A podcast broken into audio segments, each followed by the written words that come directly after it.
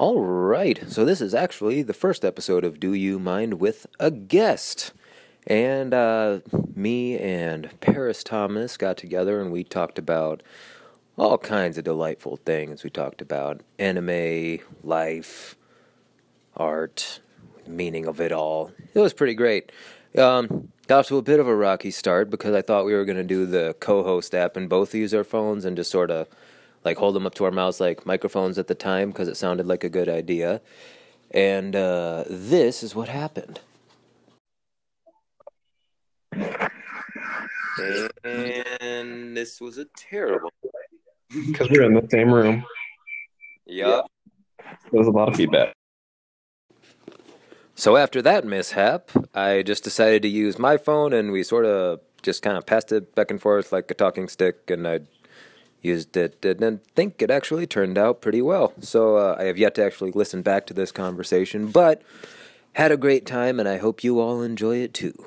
So please join me in welcoming Paris Thomas. Record.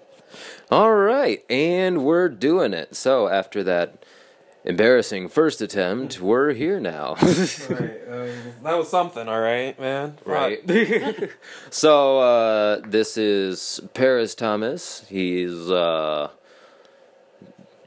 dating my girlfriend's sister. I think that's the technical term for him. Like probably future brother-in-laws, but like you know, th- th- this seems to be the direction we're heading. But uh, oh, you- I just blown a little bit. yeah. okay. It's like it's like oh, you know, you weren't even thinking about that. You're like. Was Oh yeah, Oh, we, yeah. Might, we might be related someday. oh, we're gonna have to keep hanging out then, you know. Keep Right. the good blood going. It's like we was like we might have to like hang out more often, to, like get to know each other or something. Oh, damn it!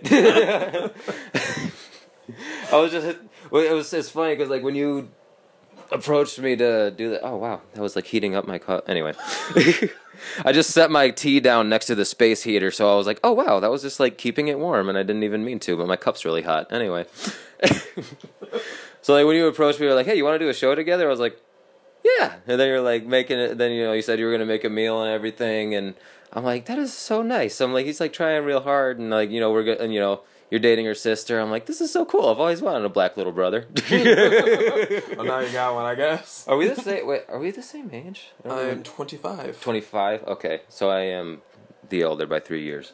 Oh, so old. Oh my god. Such an old guy. I know. It I'll, makes I'll make such sure to a get your cane difference. for you. but um, so yeah, we were just watching Attack on Titan, and like we had to stop in order to record this because like I I watched the entire first season in like a week and like really enjoyed it when I first watched it when it was on Netflix and then um there was no second season on there yet so I just stopped watching and forgot all about it until recently and then uh, before I know it two more seasons have come out and I'm just like, oh yeah, that show. Nah, I'll never catch up. so I started.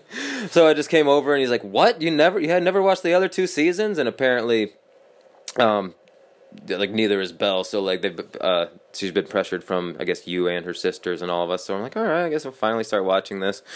Watch the season finale of the first season just to catch myself up, and I'm like, damn, I forgot how good this was.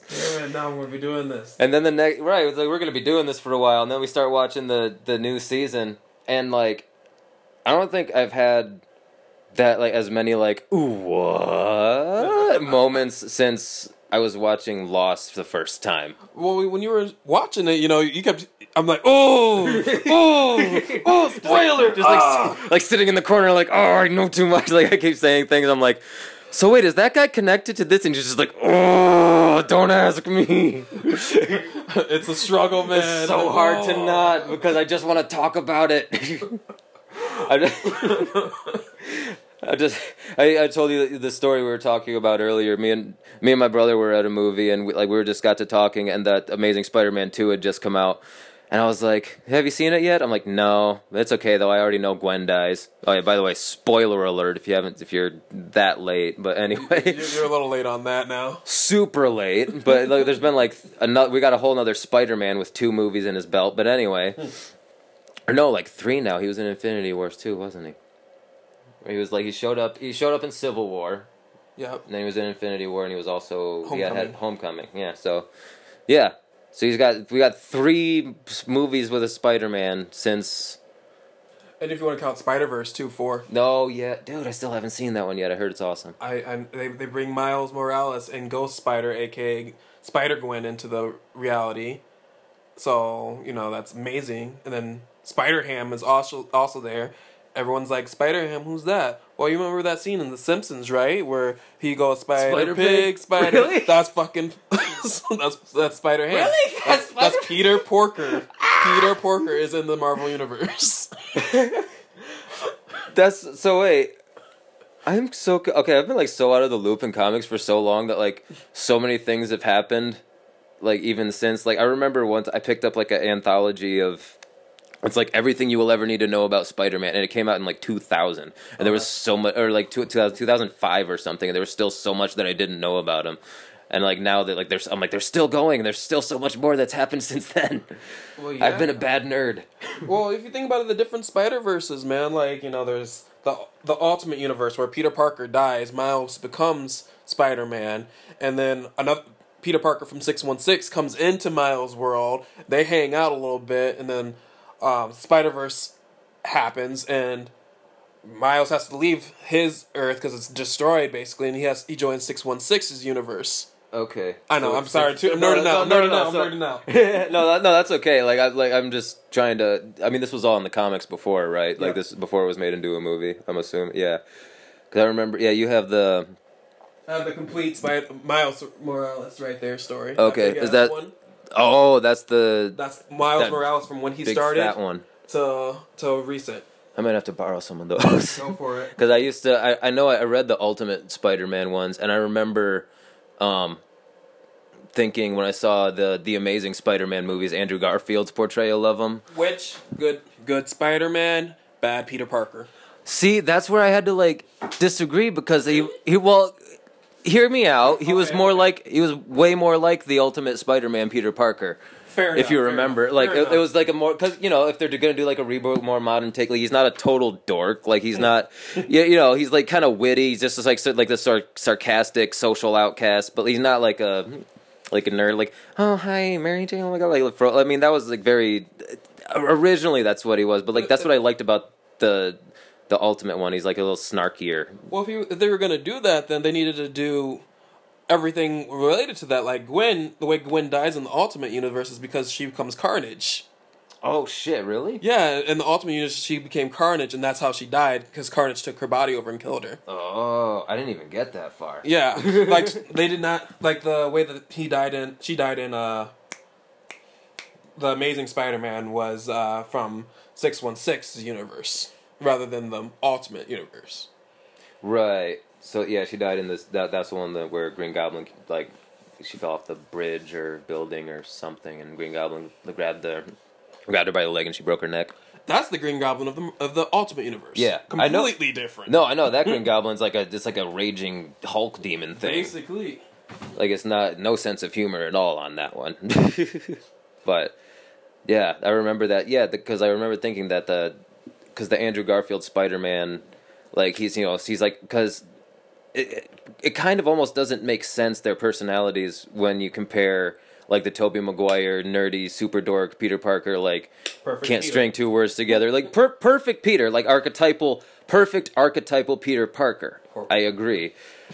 Not a great Spider Man. It was just it was like he was just he fell flat as a Spider Man. He's like, oh, you know, it's just me, your average everyday Spider Man. Like he's got that like like that happy go lucky like oh shucks voice. Like you know, I can't picture him as like you know that that uh that cats versus dogs movie. Right, right, right. Lou. He's like he's just, just well, I'm just a regular old, you know, like that kind of voice to him. Like so like as Spider Man, he, was he was a little flat. Like it, wa- it wasn't as sharp as like even in like the animated series, but like it makes more sense that like the like the Ultimate Spider Man, he's more of a like the social outcast, like sort of like sarcastic, like makes like cutting comments about like popular stuff, like but stuff that would get his ass kicked if he said it Yeah. too loud. but now as Spider Man, he gets to like f- it's like a full um the full realization of his true self basically like he gets to be that in person. He's like, he, like he talks shit to the. Like, that was one of my favorite things about Spider Man is like he's always talking smack to villains while he's beating them up. Basically. He's like, oh, is that so? Smack.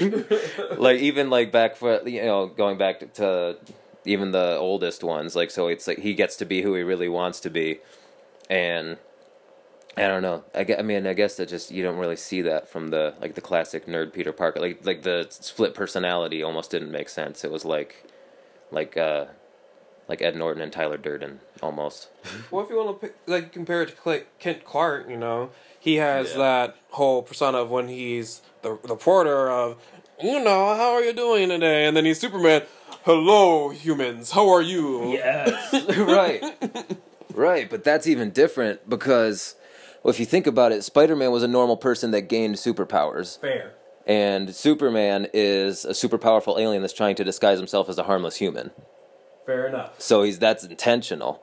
So if Spider-Man's doing it, it's like, like it, it, it almost seems like it's not him. I don't know. Like it's like it's like an alternate personality, like that he built up. Like I mean, in for the, in the classic version, you could say like he like built that up for himself. Mm-hmm. Like he created like what he thought a superhero should sound like, and that's how he acts in character. But I don't know. That's my two cents on it. Andrew Garfield did a damn good job at what he was supposed to do. I, I will For agree that with Spider-Man. you. I will agree with you. Uh, I won't say he's the best Spider-Man. No, I said for that Spider Man. For Okay, that, okay, yeah, yeah, yeah. yes, for yes, for what? He did good. He did a I good think- job. I like his movies. He did Indeed. So um, Anyway, anime. anime, yeah. Back to that. Oh, Holy shit. Yeah, we went down the rabbit hole on that shit. yeah. So oh yeah. So by yeah. So I started watching season two. What were we like? What were we like five episodes into it now? Yeah, base- no, we're only four. Or only four? Oh, okay. Yeah, I know. We, So much has happened. well, well, you know, when you start watching anime, everyone you get stuck in that cycle, especially if it's all already already out. You just start watching an episode and you're like, that was 20, 30 minutes. You're lying to me. That felt like Right. 15, 10. We have to watch another episode, and it just keeps going and going and going, and then you look outside and it's midnight, and you're like, ah, I want to watch more. on the time warp. That's just like binging anything. I think that's almost like why it's so dangerous. Like especially if it's like something really good. yes. But yeah, I want to talk about Attack on Titan because I think I've been um I've been listening to a lot of Jordan Peterson and he talks about things like uh, the importance of myth and like allegory and uh, you know how to extract uh, you know deeper meanings from literature and movies and television and all that stuff and uh, he talks about you know the how that we we accept all these things to be true like you know not even you know myths fantasy stories like we like like it's not normal it's not logical but we eat it all up because it's all an allegory for how a person should behave in real life like Yeah. it's not like you know it's, you, you fa- you're not facing literal monsters every day but they're sometimes life can seem pretty bleak and that's one of the favorite like actually my favorite things about attack on titan like when he like the Everything, everything just fucking sucks. Everything just sucks. It just keeps getting worse. Like it just keeps get like the guy with the drink. the guy with the drink. There's like a guy that's about to die, and then he's like he like he gets his body gets thrown through a building, and he finds like a, a liquor bottle. He's like, at least finally, I can have a something something to drink before I die. And he's like pouring this thing, and like one drop falls on his chin. I'm like, God damn it! Then he's like, this is bullshit. And I'm like, it is, isn't it? And then just just around the corner, you just see a Titan slowly moving his eye around the corner and be like, ah, there you are. Time to die. Om nom nom. exactly but that's like that's like such a way that like life can be sometimes like like i've like i've had that experience where like you know, like i lost my job but i had a I had an interview at somewhere else, and I'm like, "Yeah, the interview went really well. Like, it seems like maybe I'm gonna, I'm winning this battle a little bit, and I'm just getting ahead of it." And then I crashed my car. it just keeps getting worse.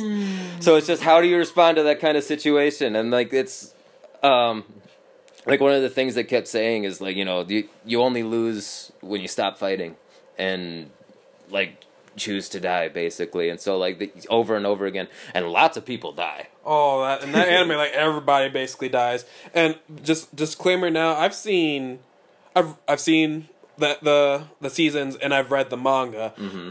so I'm gonna have to hold myself back a lot during this talk, just so I can I don't ruin it for him. Right. The- yeah, he's yeah, I'm yeah, he's he's watched the whole thing. I'm like almost halfway. I'm like a third of the way through everything now, and I'm probably by the next time we sit down and have a talk, I'm gonna have watched the whole thing so we can talk about it then. it gives me an excuse to because I really do love anime, but I haven't. I just you know haven't. It's life, you know. It's just, you don't have time for everything. Well, life is just hard, man. Like especially like you like one of my favorite shows that I used to love watching is two episode. I mean, two hour long episodes. oh yeah. Two hour long episodes, and there's forty some episodes. What? What? What is this one? This this one's a Tur- Turkish drama that I Oh, used okay. to watch all the time, but it's two hours long per episode for forty episodes. Think about that for a second. Oh my god. That's Yes. like That's like a serious life commitment. Exactly, and I'm like, what happens? What happened? And they always end in the same damn way of cliffhanger. And it's not like one of those, not one of those slight cliffhangers. It's like dead man's drop cliff cliffhanger. Like, what happens now? Right. And that that's like what we were experiencing too. Like we like we just watched I'm like, all right, we're just gonna watch the first episode of this season and we're gonna do the podcast. And then like is that like that one ends, I'm like Fuck, that's it? Alright, well one more, one more. Okay, one more. You still gotta eat your food, we're gonna do another one, and we're just sitting around, and then it's like all the food's gone, I'm like and then the episode ends, I'm like, What the- Damn it. Okay, but this is the last one for real.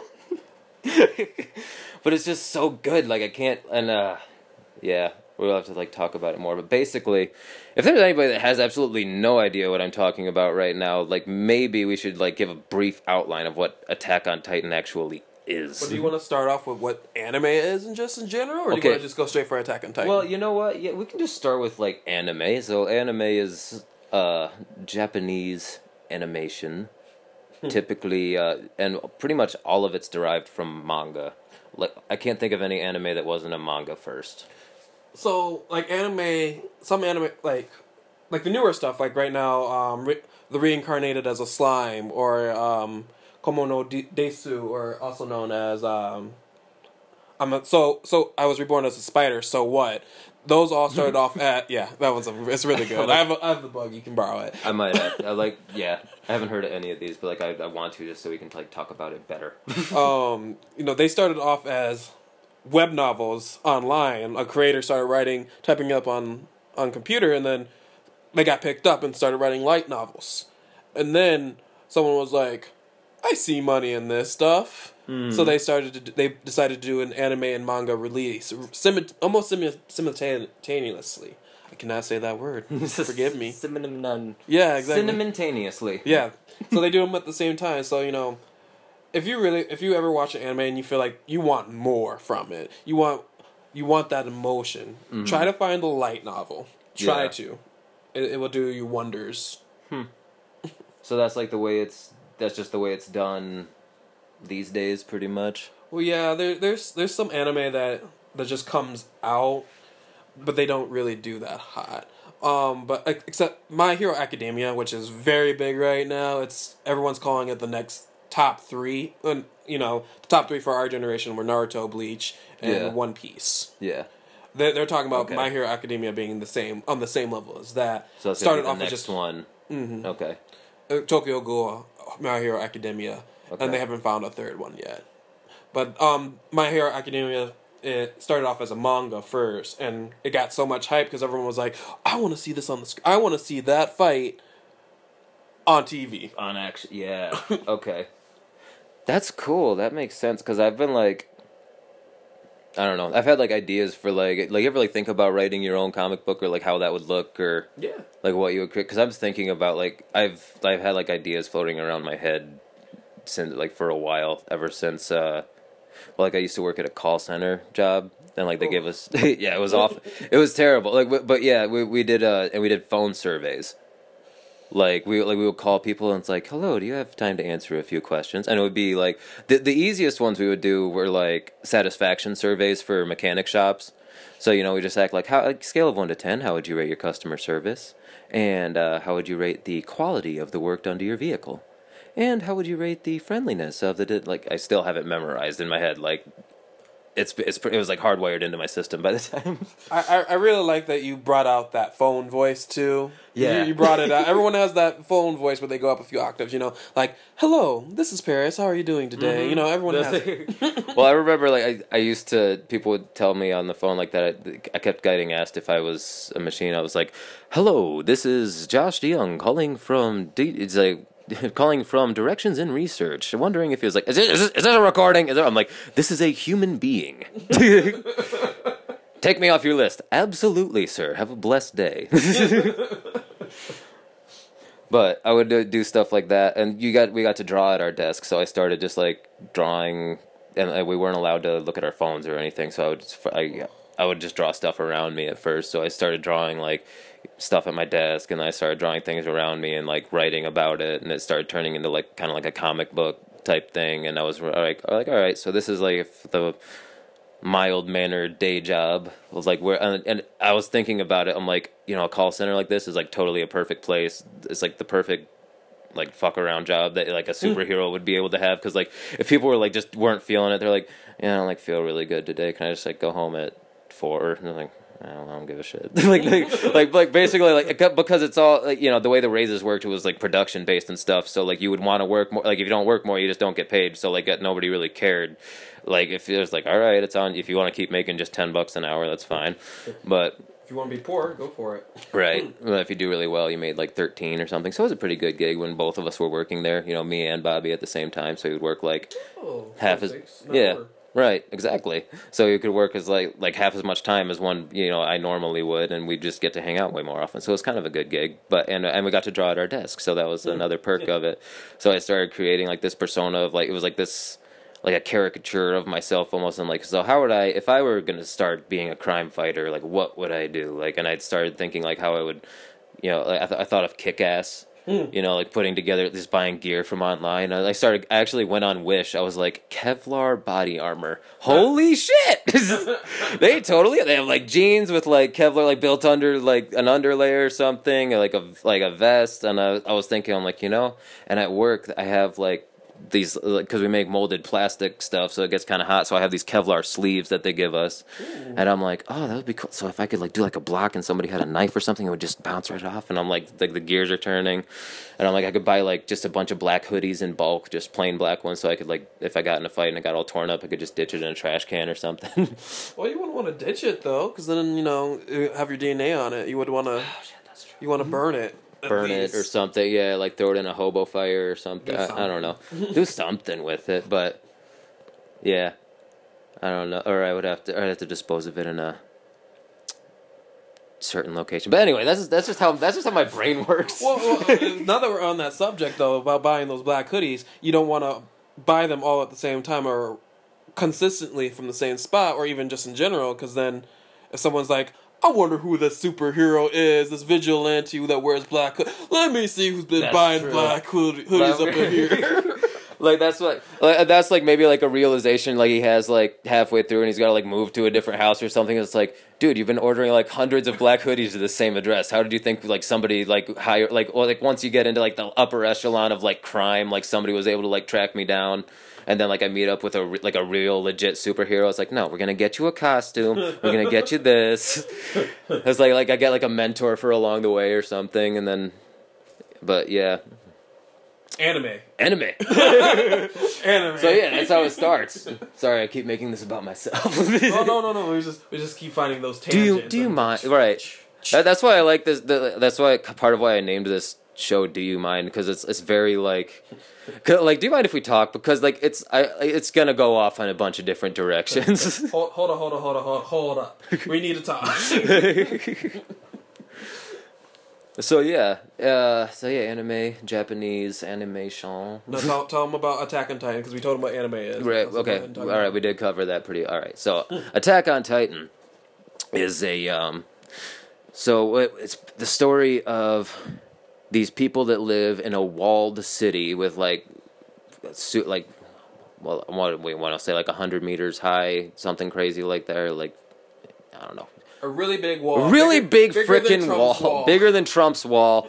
no one's getting through except for these massive Titan things, and the Titans like it's not like it's not like the classical Greek Titans or anything. Like they're like these are, and they're also. Sorry, I just thought of a movie that pissed me off. Immortals. Fuck that movie. Have you ever seen that one? No. Okay, like okay.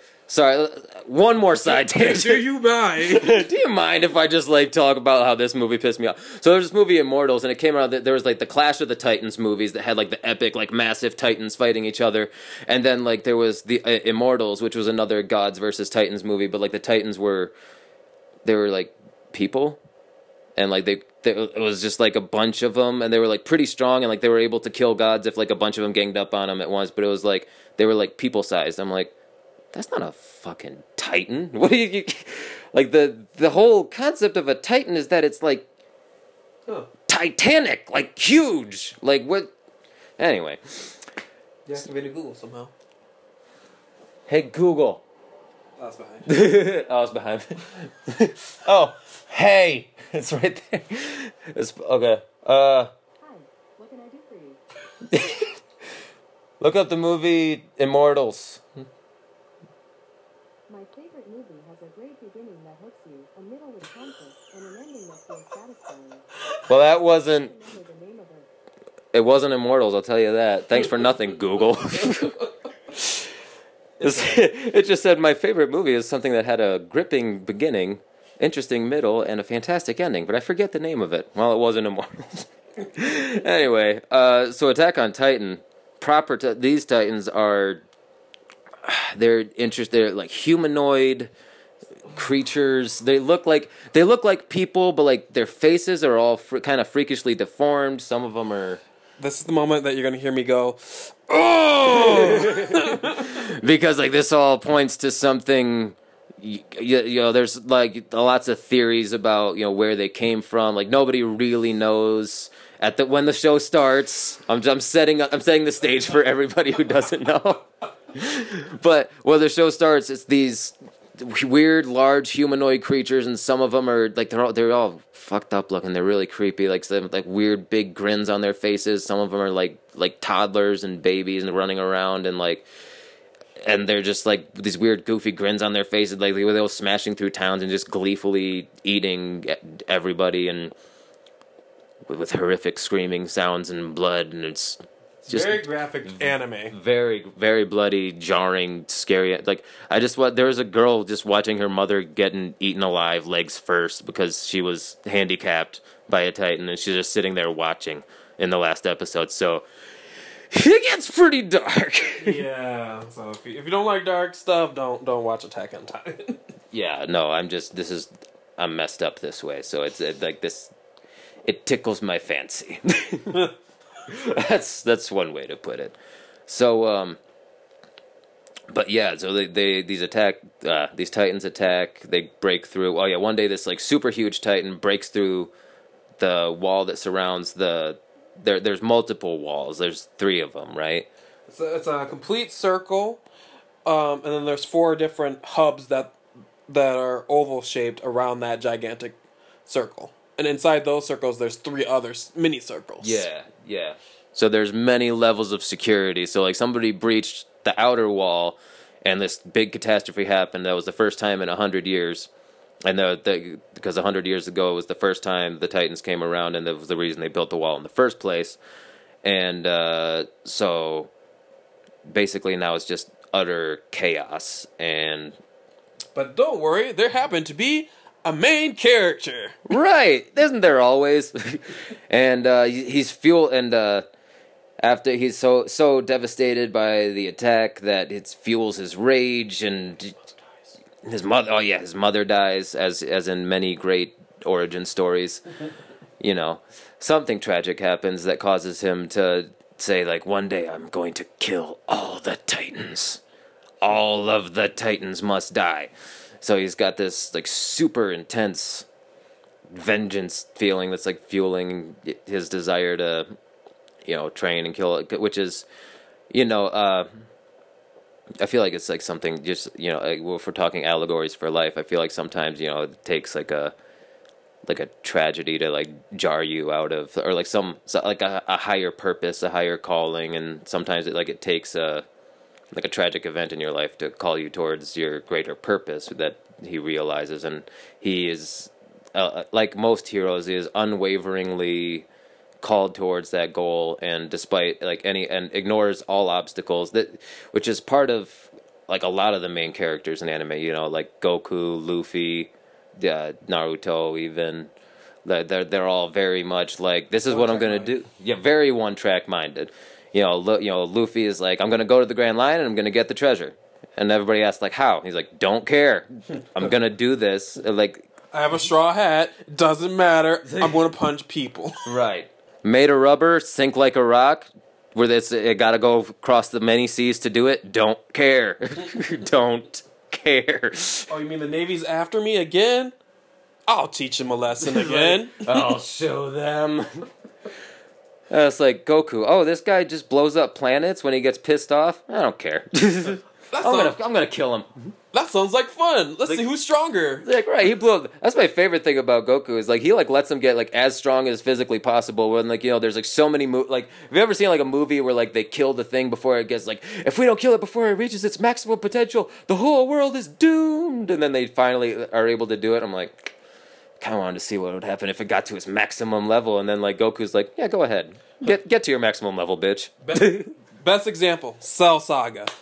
Instead of giving Gohan, Vegeta, or anybody on the Z team of Senzu Bean, Bean, he gives it to Cell, the person they want to defeat. He's like, oh, I'm done fighting now. You're gonna fight my younger son who's about 10 to 12. You're gonna need the Senzu Bean that fully heals you, even though my son's beat up right now. Here you go. I didn't even remember that part. I know. I know he like. I didn't know he gave Cell. I thought Cell just healed by himself No. at that point because he had absorbed Piccolo. No, it was a Senzu Bean.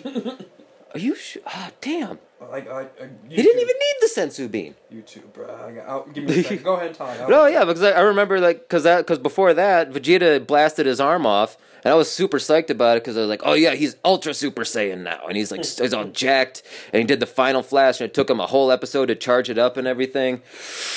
And then it blew off like a quarter of his body, and he was like missing an arm, and he was just looking at it for a second, and then he was like, "Oh yeah, by the way, remember that Namek I absorbed earlier? Goku gives Cell a Senzu Bean. Ah, that totally did happen. it's been a long time. yeah, why Goku giving Cell a Senzu bean wasn't that bad. Fuck you, he's trying to kill everyone. Your kid's over here bleeding, and you're like, oh, here you go, Cell. Yeah, Gohan has a broken arm and has to do a Kamehameha with one arm. one arm. Never mind all that, but anyway. But yeah, so that's uh yeah, that's what I like about Attack. on- uh, here- That's what you like That's what about, I like about Attack on Titan is protagonist. that it reminds me of Dragon Ball Z. well, no, but that's uh, you know that's the thing that like attracts us. Like, well, like uh, you know, I've been reading like what attracts us to heroes in general, and so you know, it's the thing that They do things that we can't do. The things that we wish we could do. right, exactly, and you know, and they and it inspires us to you know conquer everyday life with uh enthusiasm i guess Oh, they were gonna say love with the Yeah. power of love and friendship. the power of love and friendship. Oh yeah, that's the. Well, yeah.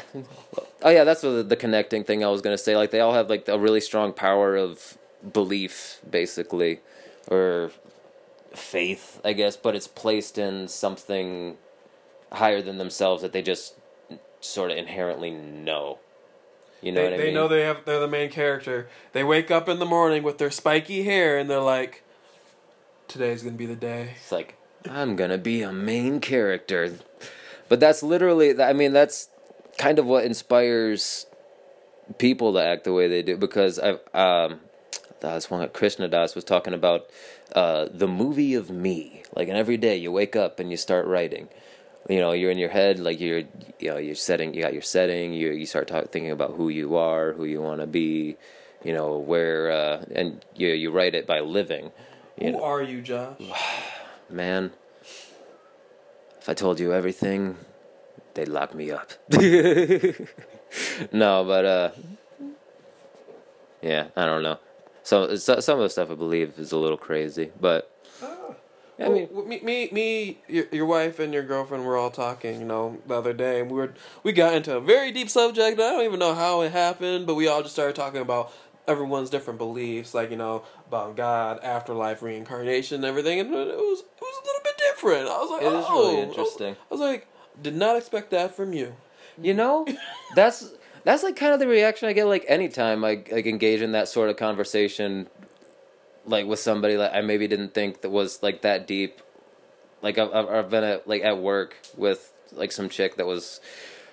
Thought, you know, I was saying like, well, you know, like I believe that you know God is love, and love is like the center driving force of the universe, right? So like you don't have to necessarily call it God because if some when some people say God, they picture old man in the sky.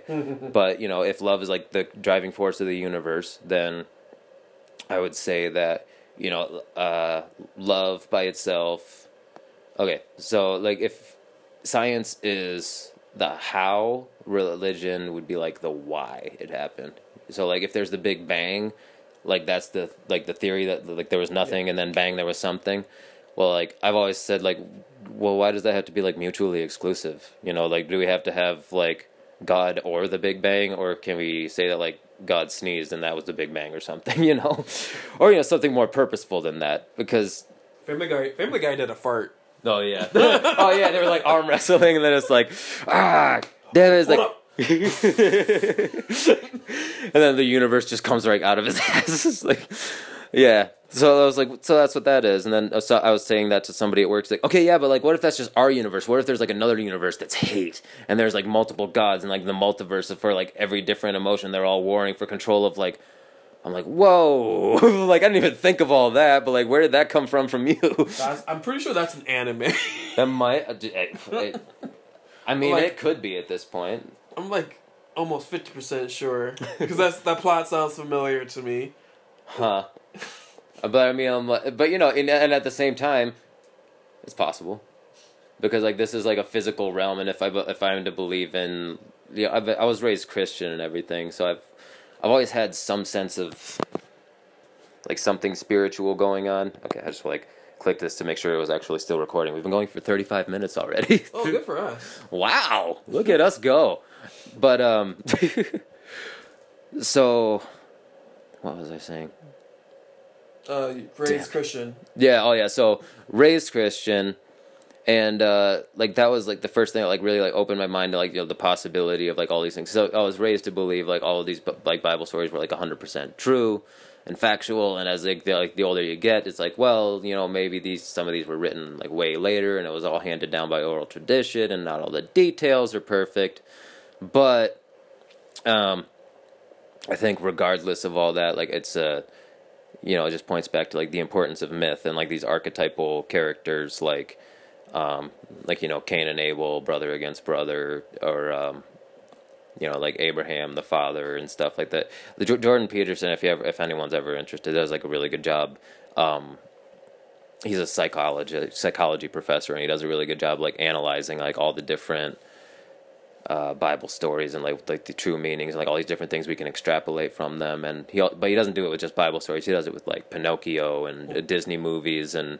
uh, he did a really good one on on Harry Potter. If you ever want to look it up, I just showed Bobby where he talks about it. Um, like the second movie where he goes down to rescue Ginny from the basilisk, and he said like that's like the story of you know Saint George went goes to save the Virgin from a dragon. You know, it's like the same, and it and then some of his stuff he traces it all the way back to. He says his view of religion is very Darwinian because it's it, it kind of goes with evolution because if you're the like yeah so like you know it's like if you're conquering a dragon it's like why are we so afraid of like these giant dragon creatures as well as because they're snakes and that's like hardwired into our dna as primates and when we used to live in trees they said part of the reasons humans have such good eyesight we have like the second best eyesight in the animal kingdom next to like birds of prey who can see for miles so i, I think that's what he said but anyway it's pretty good and that's just for the detection of um, like pattern detection and camouflage and being able to see snakes move through the trees. So like the the monkey that can defeat the snake is considered a hero. You know. Well, well, if you even want to go back to you know like Son Goku, the story of Son Goku, or Yeah. even Dragon Ball Z, which is the story of Son Goku, is what what is Piccolo supposed to be? He's a Namekian, and he looks like like what? reptile. He looks like a sna- snake almost. And as a kid, you know, you see him and you're like, oh shit. Right. Basically, like a lot of the st- like you were saying earlier, a lot of the stories are just retellings in a different different way as people grow. Exactly. Like, um, like a story that my dad had. You know, he he told me a story that he told me, and I was like, that sounds similar to a story I heard when I was a kid. You know, we become we're becoming more and more of a society that redevelops old ideas into new ideas, basically. Exactly, and that's um, that's another. There's a really good book on this subject. It's called the The Importance of Myth by Joseph Campbell, and uh, I haven't actually read the whole thing. I spark notes it, but I got the idea. that's what I do. It's the best. Like I, do, I like read enough to like it got me through high school and a little bit of college, but it's good. Yeah, hey, you do what you got to do Exactly. but yeah, like it was enough to like give me the general idea and it explains like all the yeah, like all the like the archetypes and these myths and like you know why we love superheroes so much. Like and uh yeah, like the way they conquer adversity and stuff and why we like create these yeah, in our heads we're like these uh idealized oh yeah, I was talking about like like the movie of me and how you like can choose to write it. And uh We brought it back, guys. we brought it. We brought it kind of full circle. there's lots of circles. Like you got to trace around them a little bit to see where we're going, but there's a path that leads back to the main point eventually. Eventually. it's like an oblong, squiggly, circular-ish type. It's like a crop circle. Anyway, lots of circles within the circles, and but it's all you, you'll get it eventually. Ooh, a circle and a circle like Attack on Titan. Circleception. Yes. but um yeah, the reason that we love all these things is cuz uh I'm going to pause this a second and like go pee and think about what I'm going to say for a second cuz I've been talking for 40 minutes straight and I I, I like ran out of think. I'll be right back after this. Okay, so if I remember correctly, we were talking about movies and heroes and why we like them so much because they represent behavior that we would like to model our lives after. And that brought me around to the movie of me, which is what we choose, which is the way we live our lives. And I remember um, one of my favorite things I ever heard Joe Rogan say was uh, um, uh, to be the hero of your own movie. So like if you you know every movie opens where there's you know you got your guy and his life's kind of falling apart. I think his exact words was say this guy's life's a shitbag disaster, and and you know he's just sort of like meandering through life, and then he has like a sudden like re- like you know and this isn't just like superhero movies but like you know any movie has like a realization moment where like he chooses to be do something and be greater than himself you know like Great power comes great responsibility. Exactly. Like he's choosing to do something with himself, and then you know, by the end of the movie, he's like completely transformed by his journey and everything. And so, you know, and it's it, it really you know comes down to a choice, and like you know, there's, and you know, it's never like everything's great when the movie first starts. Like that's, uh, you know, so you want to live your life. You know, lots of people are just in really, these really tough situations where like they're depressed, and you know, their life seems like chaos or whatever, and you're just trying to pull yourself out of it and you know find something to do to you know the, be the hero of your own movie but you know you don't know exactly how to how that plays out but you know you just make a decision one day to you know really pursue something that like pursue your passion or something and you know something one of the things that uh and like he said and it's like you want to like be the kind of person that you know when you like tell stories to your kids someday they'll look back and go damn my dad was a bad motherfucker you know, just like so, he like he really got his shit together and like actually started to, you know, he really made something out of himself. So that's like what I like about the hero's journey and the story it tells. So that's kind of why I, I liked tying it into this uh, this episode at the beginning of the new year. Woo! Woo! New Year. New year, new you. But I was just new problems. so I guess like the like the real question I sort of wanted to get into is uh like who's like what's like the version of yourself that you would most want to be? Like what's your idea of you know, like what's like what's your highest ideal? Like I'll I'll go first like just sort of to give you an idea, I guess, of like like what I mean by that. Like, there's okay, so there's this guy David Goggins who's like a crazy ultra. He's like an ultra marathon runner who runs what's his which means he runs hundred mile races in a day. Yeah. All Oh, that. shit, no. Exactly, but he's crazy. But like he, when he started, he was like in his twenties or something, and he was working for uh, some like roach killing company, just like spraying chemicals and just going home and like overweight and just sitting around all the, all the time. Hated his life, and then one day he just like just like for whatever reason he just decided to get out and go running. And he said he's like I'm because he and he used to be in like really good shape, so he's like I bet I could still run. And he said he got like like a half mile to a quarter mile away from his house, and they just like turned around and walked home and cried and just went back to sleep. And then. Right, there's like like that. That's but that's his starting point, and now he's like doing these amazing, what seems like you know superhuman feats, basically. And um, the way he described like how he got out of that hole was. Uh, He's like, you know, da- he's like, he's, he's like, I, uh, I had to create like a new version of myself. Like this, like this didn't just come out of nowhere. Like I had to, like I created this motherfucker. like I, uh, like I had to, you know, I thought, you know, this can't be. If I'm gonna pull myself out of this hole, like I need a hero. Like I don't want to be.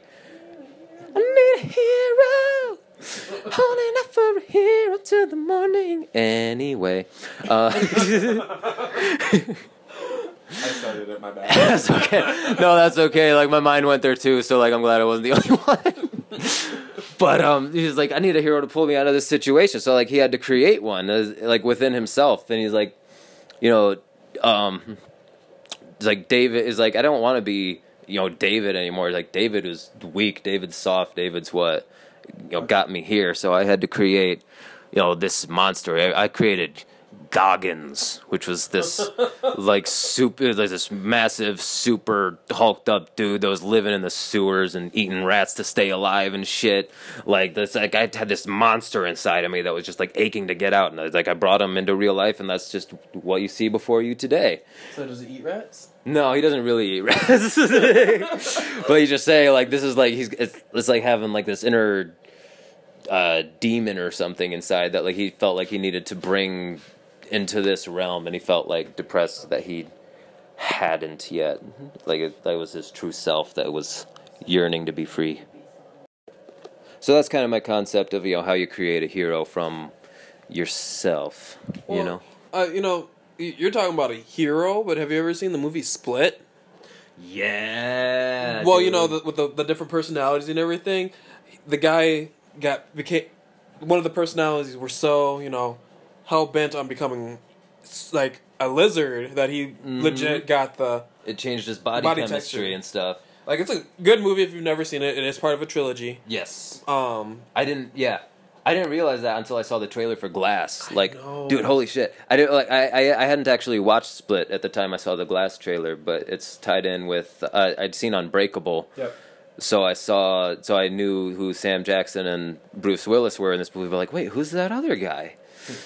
Split is a good movie. Um, but when you were saying stuff like that, it's like it's basically the you know, it is, but it isn't. They they the person they had such a strength and need for that per that persona to come out that it manifested. So something along those lines is probably similar to what happened to your guy.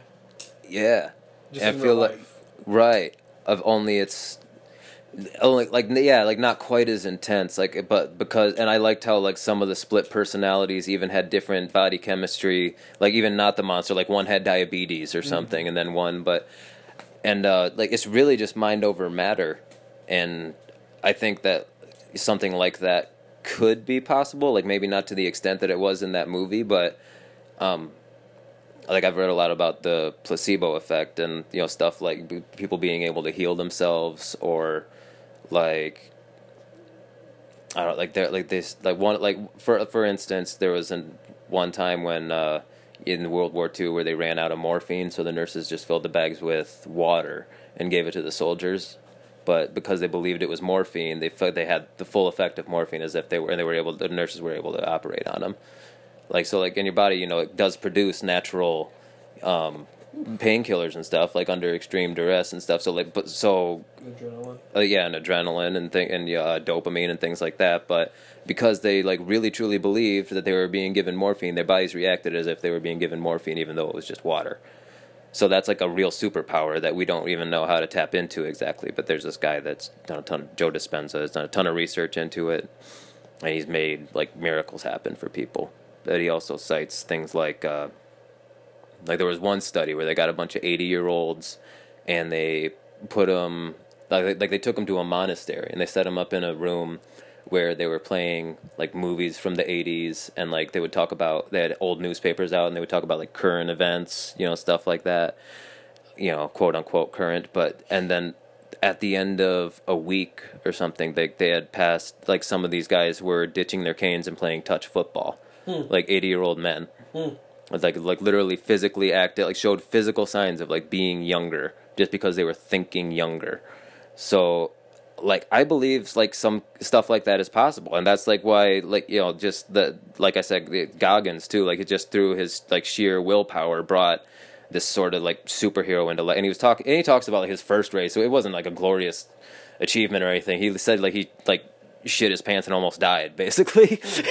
Like he was talking about like getting to the end of the race like he like collapsed and like like fell on his back like and like like shit himself was like running all up his back like he was like but he was just like oh, it was like oh no so nasty. He was like but like all that just so he could go i did it. It's like conquering the dragon man. Like his people admire those kinds of things. But like that's I don't know if I admire the shitting on myself. no, not quite. But like, yeah, I, don't think he did it after like the second or third. He got he got better at it. He got better at it. That's that's the second or third time, guys. Just the first time. It was just like the first time, but he, he got in a little better shape for the next one. It was like- it- the, the, the second time was just a pinch. He just pinched it off. You know? Yeah, yeah.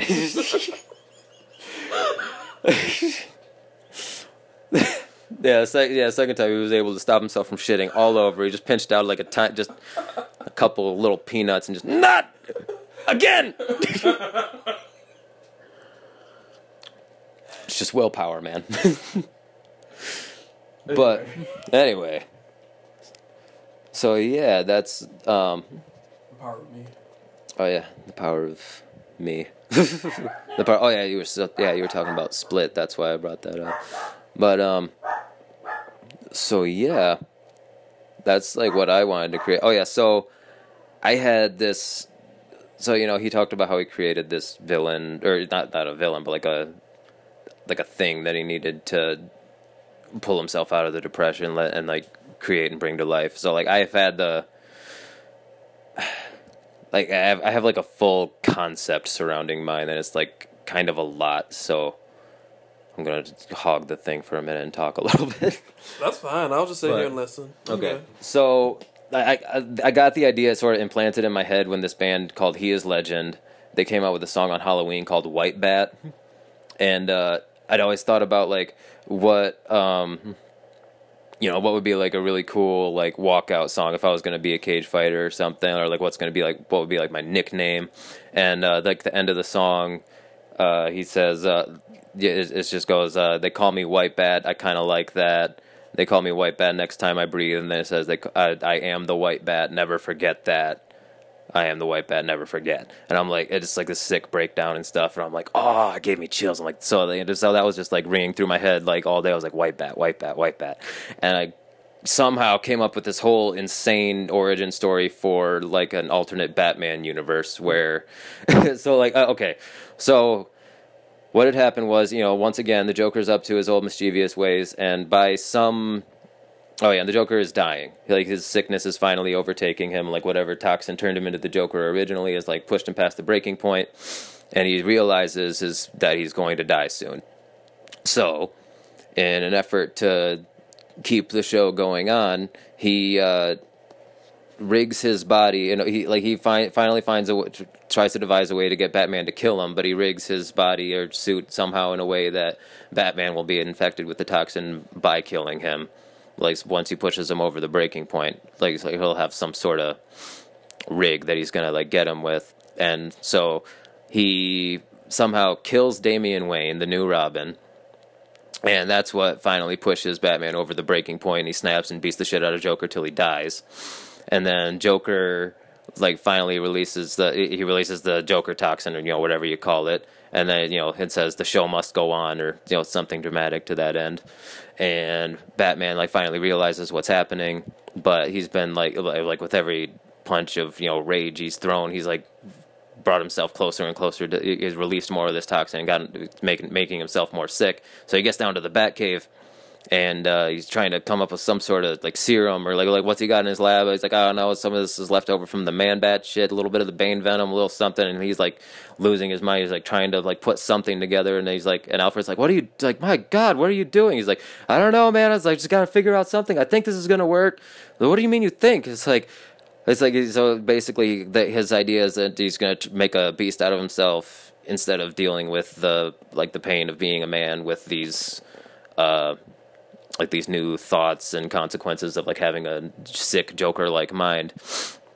And so like he injects himself with this serum or whatever, and it's able to keep him lucid but then like at the same time like like weird stuff starts happening. Like if he gets in like an intense fight with uh like so like some strong like maybe like a Bane or something. Like I like I, I imagine like after this he like goes out and like wrecks Bane like just to prove that his new like his like he has like a new strength power. Like he'll but it, it just happens randomly and like when he loses control and basically it's uh because like the whole dichotomy of Batman is is the the reason Joker's such a great villain is where Batman is you know order and justice, Joker is just you know chaos and like he doesn't even want to kill him, he just wants to like see he just wants him to get the joke, you know, like he- the Joker winning isn't killing Batman, it's you know get it flipping him over. He wants to win a psychological victory over Batman. So Well, a lot of the newer comics for for Batman and Joker, joke what Joker Joker's ultimate win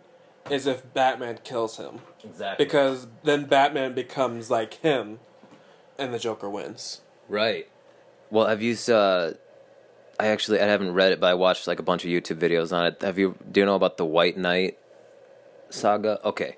So this that that's one that actually somebody wrote where uh, it, was almost like what I described happening. He's like Batman's hunting down Joker and like you know beats the shit out of him and like force feeds him a bunch of these like pills like they're in a factory or something and like he forces force feeds him a bunch of like this like psych medication and he goes back to being Jack Napier from like before he was Joker and he real and like he like is able to like look back and like see everything that he did and like how and like he actually narrates like how he spiraled into like what he became and he said eventually like at first he just wanted to like you know Batman was the symbol for justice and you know he wanted to get close to Batman. Like he wanted to like he admired him at first and he was also like a stand-up comedian or something. Like it's really interesting but it it goes into the how he wanted to see like he just wanted to let bat like like how his twisted mind like he want like he's like as a comedian like you know he saw how messed up the world was and he had like this very like nihilistic view of it like he would like joke about it and like just try to bring him in. I was like ah it's all like it's it like none of it matters. Like you know we can still laugh at it. It's all a joke.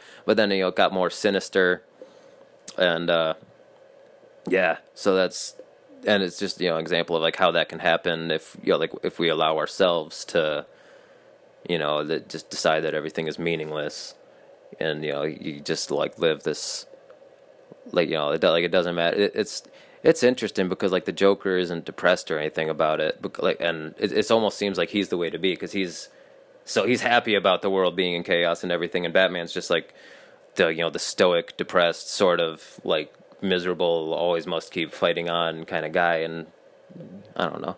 So I thought it would be interesting to like fuse their brains together so like that the ultimate win for Joker would be getting Batman in on the joke and like getting to, to see things his way. So like Batman finally has the realization. So he's got to like deal with that.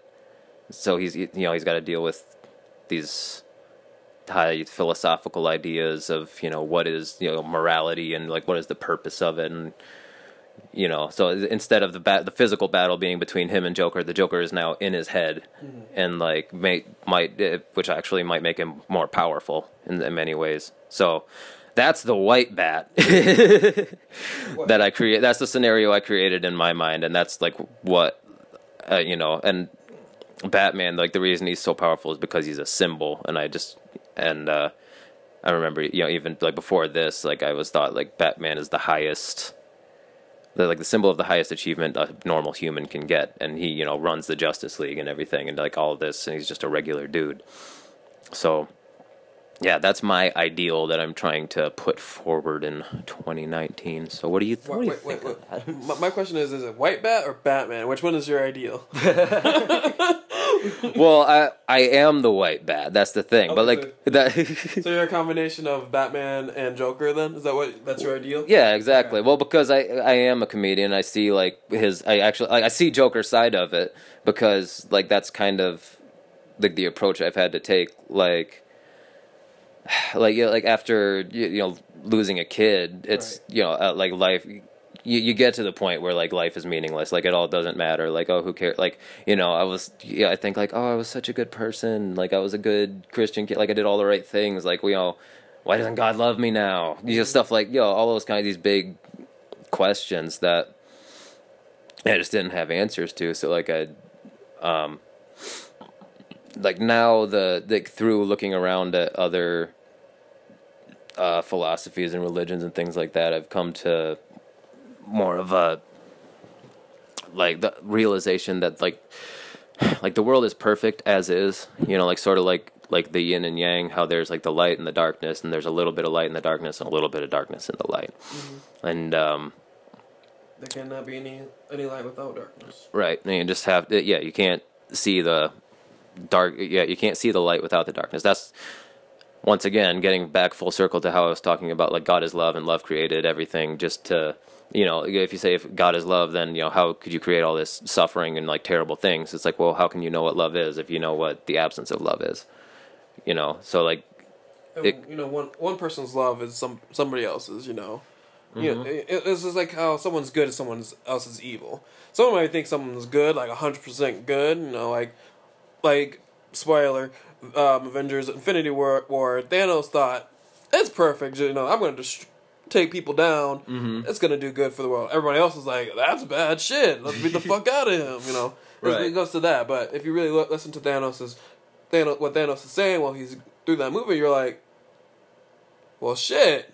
it's like he's kind of got some good points like have you seen um oh uh, have you seen the watchmen hmm it's that that's the other one too when you find out the hero is actually the villain at the end.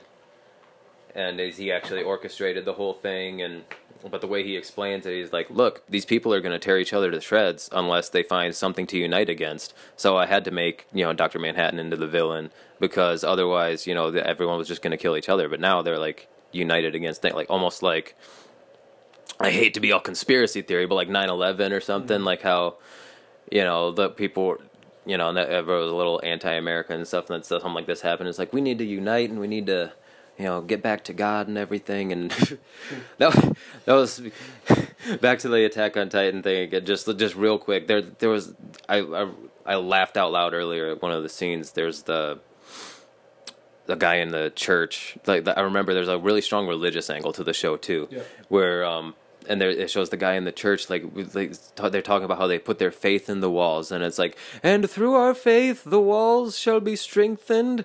You must be unwavering in our dedication and prayer. And then titan just comes smashing through the walls and kills everybody in the room and i was like ha! That's so like what like like I feel like it's like a metaphor for like how ill-equipped a lot of religion is for dealing with the real world.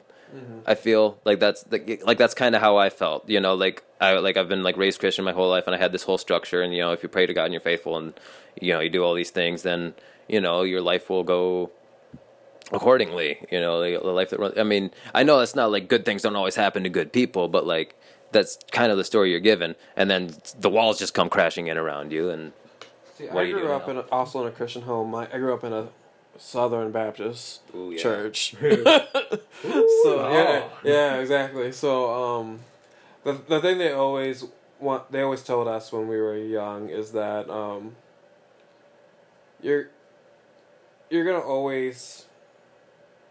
God, God will always give, give. He will never give you anything that you cannot handle. right. He will he will not because he knows exactly what you can handle at, at any time and point because that's who he is. you know. Mhm. So when when you get a situation that just feels so hard that you know don't know what to do with yourself, there the, the the church always says, you have to remember, you can handle it because he wouldn't have given it to you otherwise.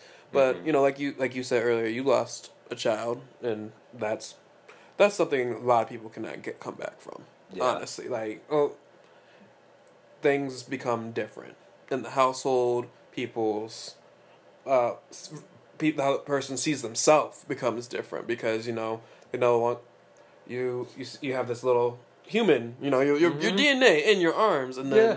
next day next thing you know it's like I hate to make this analogy but you know the part the, the, the Tony the Tony Stark and Peter Parker you know Yeah, yeah. when he's dying in uh spoiler Aven- Right. Avengers and he disintegrates in his arms you know a lot of people teared up at that moment because you know he he knew it was going to be going away and Tony doesn't know how to how to do that which why I think he's going to start the Illuminati Wait. And the next thing. I'm being serious Tony Tony Stark's part of the Illuminati I could see that. He's rich as shit. Reed Richards and uh, Charles Xavier too they're all part of the Illuminati Oh. Marvel's running the world. That, that, would be so. That would be like so like if they start putting like subliminal messaging in like all of the Marvel movies and then like How do you know start saying we're and uh, it's probably been there already and then now they're like finally like hey we're the Illuminati like they're just coming out and saying it and then it's like wow they're the Illuminati in this movie it's like no they're really the Illuminati and you watch they're controlling your brains by making you watch these movies why do you think we keep going back Right. We're in a cult. That's what that's like what uh, Jordan Peterson said about the the Harry Potter when he was asking, you know, he's like talking about these. It's like just so everyone like to make sure everyone's understanding what I'm talking about. You've, you've all read the books. How many of you have read the books? And like most of them, raise I read all. It's how many have read all the books? How many have read at least one? The more people raise their hands. Well, how many have seen the movies? And like everybody raise their hands. Yeah, you're all in a cult. You are. but it is like sort of like what you know you get indoctrinated into it. It's like uh, it's like just you know another myth, another religion. Like there's, you know, that's like what people love about. That's how people can get so lost in like comic books and the mythology of it and stuff, and like how they treat the characters like real people. Like, like you know, if you're writing for Batman, you can't just like do anything with Batman. Like it's like all right, and in the next scene, Batman stabs a baby. What? No, what? that's not who he is he can't do that right. Like just to make a point, but. no no no no no Right, I know. no, I'm just saying, like, like, like Batman stabs a baby to make a point. Like, like he's just like really angry at Robin or something. He's like, "You did this." what? I don't know why I went there, but you know, you know, baby death being such a hot topic, apparently, uh, it's so prevalent. But yeah, it's um, gosh, getting back to whatever our point was, um, I don't know. I'm gonna hold on. You, you, you were originally talking about you know who you needed to who you who your person you had to become was, and that Right. was white bat. The person, yeah, the white bat. I kind of like that. Anyway, but yeah, like the like the white bat. It's like like I want to be like a symbol for hope and be like a like a hero that people can look up to, like somebody that you know. And I, you know, I look at other stories in real life, like people that have come through tragedy and you know done amazing things. Like the this guy. uh uh, Daniel Cormier, who's the UFC. Well, he was the light heavyweight champ and heavyweight champ simultaneously, and like he was an Olympic wrestler. And uh, and one being the both the light and well, heavyweight. well, because you you cut weight to make weight for different like for different weight classes. So like he like he his actual weight is around like like 240 or something like that. Like if he well, when he's out of shape but like when he's in training camp like he cuts a little bit of fat and then like towards the end of the really close they cut a bunch of water weight and they'll drop some people some guys will drop up to like 20 pounds or something just in just to just to fight at a lower weight class so they have a size advantage. So he so he cut he cut weight to make 205 and then he didn't cut weight to fight at heavyweight where all these bigger dudes were but it doesn't matter he knocked him out anyway. But he was uh, yeah, he was an Olympic wrestler, and like I guess his his daughter died in a car accident or something like that. And that was like I guess after that point was like when he just got you know even you know more into his training, more into you know dedicating himself to be you know to get to like the highest heights of because he before that he'd always like come up short. Like I think he got like the silver or bronze in the Olympics or something, and you know like it always like chewed him up inside, and like that was like the what like what pushed him over the edge, and now he's the champ champ. But you know, so like I've just been thinking like how I can turn this tragedy into something and become like one of those positive stories. And part of doing a podcast is like peop taking people along that journey with me. You know, most people start podcasts after they're famous. if they want to be successful about it, you know, Joe Rogan was already on TV and stuff and doing Fear Factor and whatever when he first started his thing. So lots of people listen to like this is like like a rags to riches story in real time. And it might just be rags the whole time, but we're just going to be fine with it. but I uh, hopefully, you know, uh, just through doing it, someone will latch onto this and be into what we're doing, and maybe it'll take off in some capacity or another. I don't know. But at the very least, I like sharing my ideas with the small community of people I have around me and hopefully affecting their lives in a positive way and that's the perspective I'm taking is that of the both the I use my comedy as a way of like sort of lightening some of the harsher edges and like you know you know reframing things in a new perspective. Because like um somebody said uh, if you do if you can't do anything with a light hand then it means you're not an expert at it. You know it's like the like the minimum necessary force for doing it. So like breaking a board or something. Like anybody can like break a board. Like if like, like i did it when i was in like third grade. Like so uh, just a little pine wood but like you just like punch through it. But like it's it's technique. Like uh, thinking about you know punching through it or whatever. But uh, you know any most grown men can just like swing as hard as possible and just like smash through a like a like an inch thick board. But like if you like know the technique like just the you, you know that just the minimum a light hand is all it takes to get the job done. So uh, just to be an an expert you, know, you handle it light handed you can handle heavy subjects lightly and make them you know less you know i don't want to go there type stuff Right. like getting into the you know deeper subjects like like what do you really believe about you know reincarnation and what's possible in like life and the universe and stuff Yeah. Like, like I told you, like we, we, we had that conversation here. Just we were playing um uh the werewolf game. Oh, yeah. That that I bought recently, which is fun. Mhm. Um and then we just stopped for a second and we are just like and then just came out of nowhere started talking about like what we all believed and everything. And then I b- went and got broke up my tarot deck Mhm. and did some t- tarot readings for uh, Sam and Bobby. Yeah. Yeah, I like. I've been get yeah. They've been we've been getting into that a little bit, and I've been thinking more about like tarot card readings and psychics and stuff like that. Because like Bobby went and saw a psychic on well for for her birthday for uh, um, and like she talked just to, she talked about Ezra and stuff, and I, I think she saw it. Sam went with her, and she said something about her grandma was there too.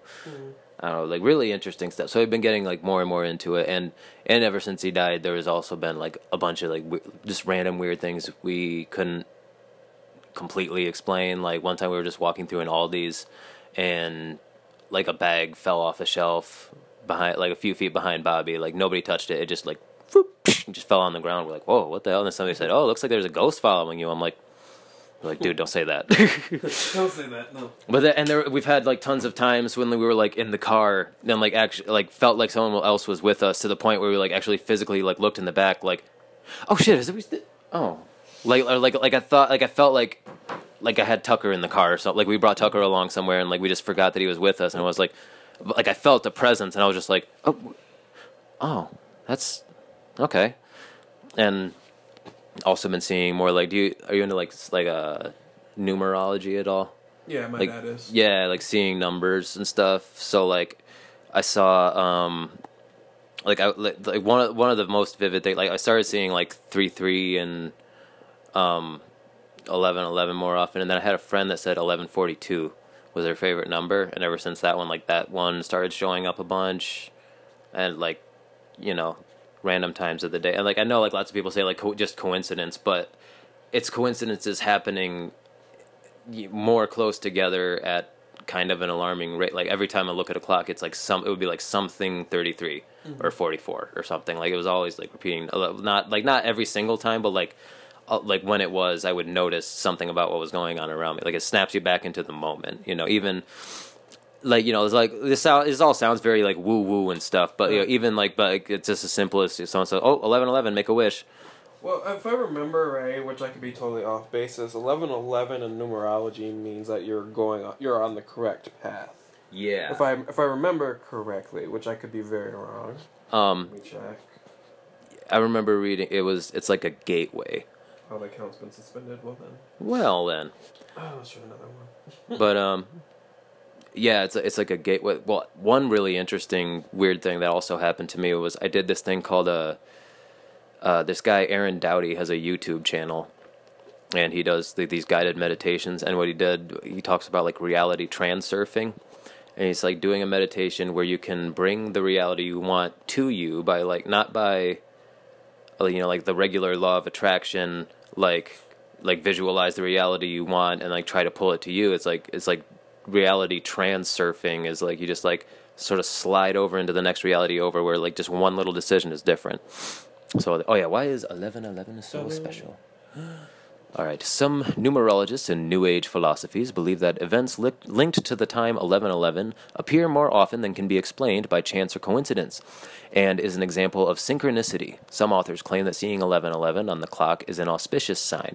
Others claim that 1111 signals a spirit presence. However, skeptics say that Uri Geller's examples of the 1111 phenomena and worlds are examples of post hoc reasoning and confirmation bias. Yeah, that's what the, you know what the skeptics would say, but. Well, I mean, like like I'm saying, like even if it's if you just see like eleven eleven make a wish, like it does it causes you to think, like oh, what would I wish for? Like what's like my one like if I had one wish, what would I wish? Like so really the question is like what's the innermost desire of my heart? So like it forces you to be reflective, and you know it can cause you to look inside your own mind and you know be the introspective, and you know it's all linked to meditation and things like that, but anyway, yeah, one oh yeah, meditation. I did a I did a guided meditation of reality transurfing, and then the next day, it was really weird. Like it was super foggy outside. It was like it looked like Silent Hill out there. Huh. and like, so I'm driving to work, and as I'm coming through, I see four road cones, and they're not like the regular cone cones. They're like the straight up and down, like the like the pole kind. You know mm. what I mean? And they're like laid across. They're like on my normal path to work, like never seen them before, and there was no construction or anything around, but there was just like four cones, like boom, boom. I was like, eleven, eleven. What the? Fu-? And eleven, eleven is a gateway, and I drove right through the middle of it. So after doing a like a meditation where I was supposed to get my life on the right track into the reality that I was supposed to, it looks like everything is loading all of a sudden. and I'm driving through a gateway to this better life. Okay, sure. Like like uh, you know, lots of coincidences, but like if I'm thinking about it too much, I'm like, whoa, like maybe like that really did just happen. Well, even okay. So while he was talking about that, I looked up another thing for eleven eleven. So here's some basic meanings that I found. Pay attention to your thoughts as is an opportunity portal, as he was saying. It's a portal for uh, opening up things for yourself. Also means there are everything is the result of your thoughts and feelings. So if you're feeling something in that moment or something, if you see eleven eleven, then everything that's going around around right now is your thoughts and your feelings about that. It's your true meaning of those thoughts and feelings. Or third meaning, deceased loved one is near you, sending you a message. And then another one is you are on the path of awakening as your remember self, which I do not know what a remember self is. Is it uh, as you remember yourself? I don't know. Uh, like so, like It's a direct channel that opens between you and your higher self. So Right. for that would be like some people believe that the astral plane is you have an astral plane and a physical plane that you have yourself in. You're connecting yourself to that. That Right. plane. That's what I'm guessing that they're talking about. Re remembering is. re-remember. That's yeah, that makes a lot of sense because also, um, you know, if you if you don't t- t- talk about like God or spirit guides or whatever, um, or I I don't know what you think about like all that kind of stuff, but it makes sense to me. Oh, somebody else, my tattoo artist actually said that her mom told her that before we're born, we plot out exactly what's going to happen to us and like we write our story, you know, like a movie or whatever. So like Some people show some really shitty lives then. Right, that's what I was saying. Well, like, so like some people like they pick the like, you know, some souls like they say like maybe like it's the old souls that uh, have been done it a few times are the ones that come back to help other people, right? But they so they write out these lives for themselves, and you know sometimes you know they make a tragic thing happen to make them like you know re- realize or remember their true their true self or true calling, and you know everything.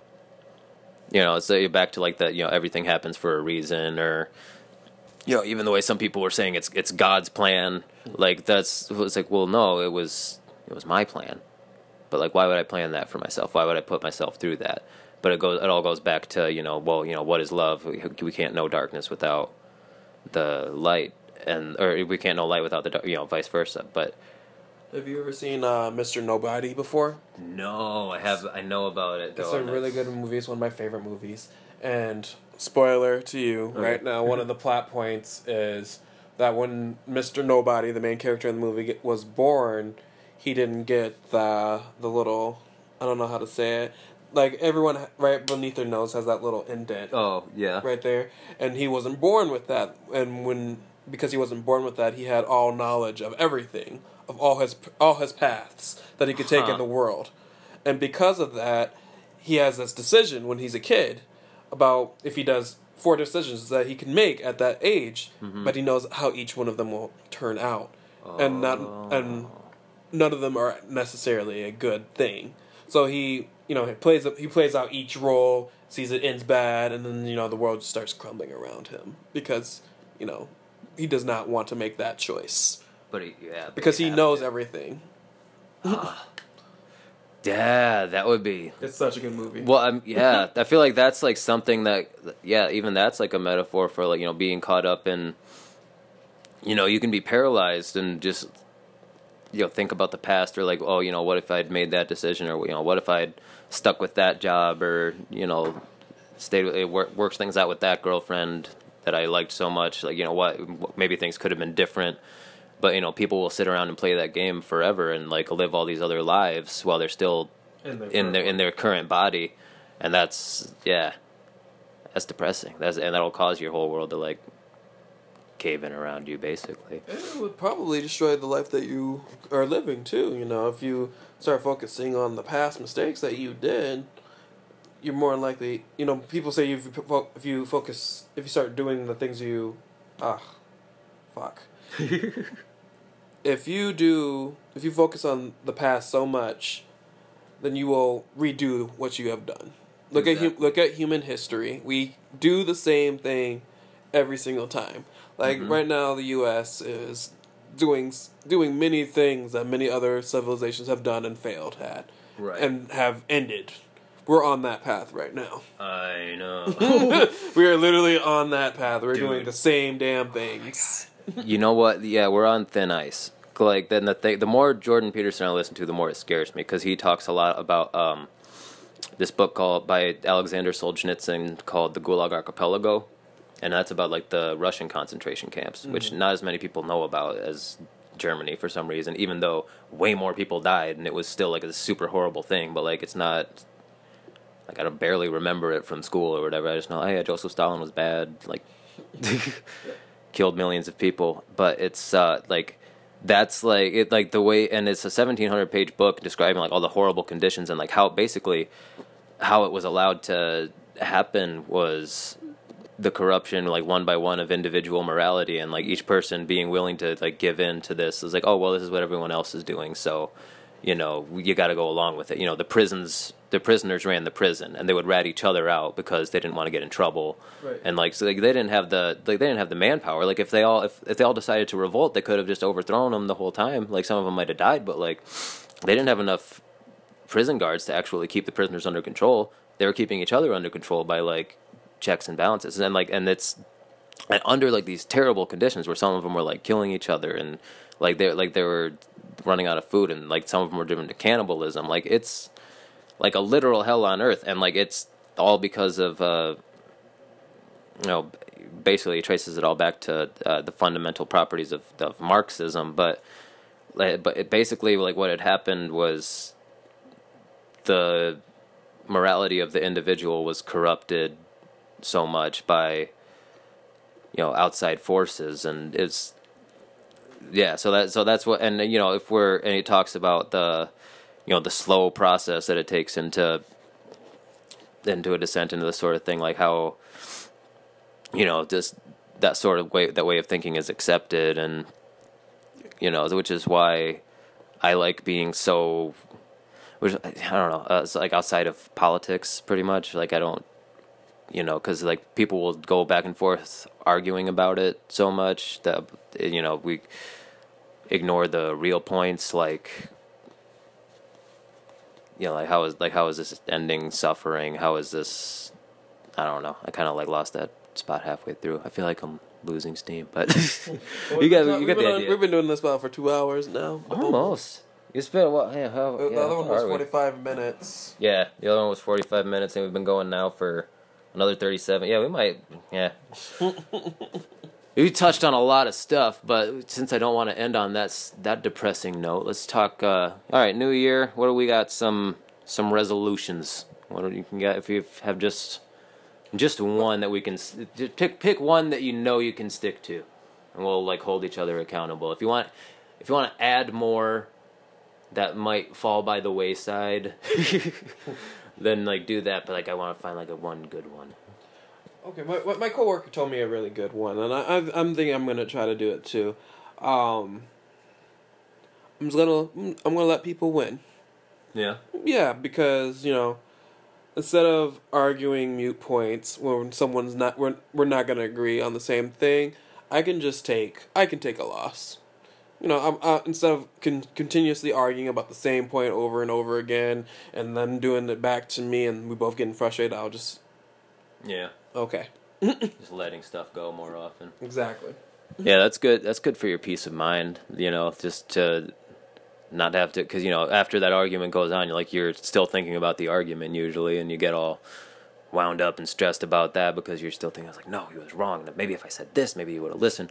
But then you don't. Y- yeah, you, like you can lose days like that. Yeah. So Um, that is a really good one, but and also uh, you know important. A lot of people argue just to be right, and don't. A lot of people like to talk. Not a lot of people like to listen. So my uh, yeah, my one definite New Year's resolution is to try to talk less and or talk when necessary and listen better, which is will make me a a better and more gracious host for the show and uh, yeah, and make people less annoyed by hanging out with me.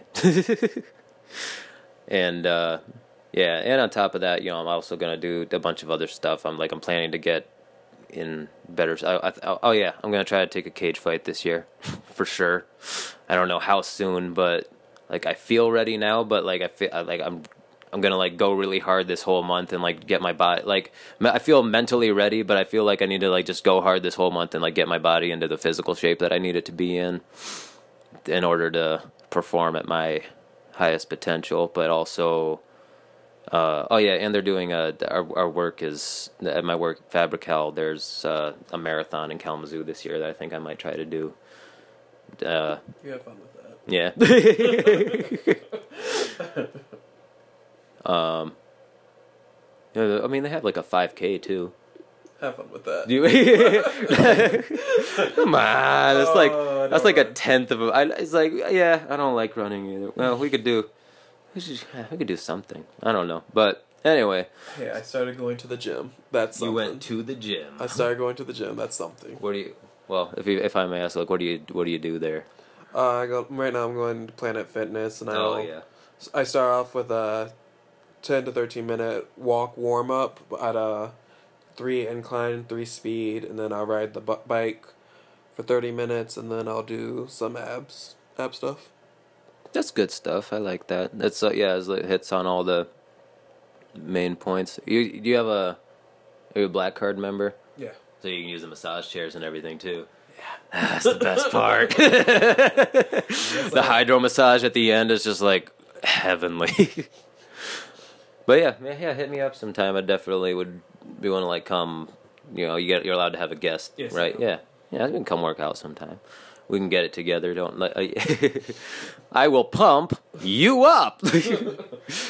But I mean, like, uh, you know, the, the, again, you know, part of my, the part of the reason I'm doing this is, you know, to take people along the journey with me, and I feel like, um, you know, part of my journey was like, you know, I used to be pretty fat. I was like 270 pounds. I was a real big guy. what you know? Did you not know this about me?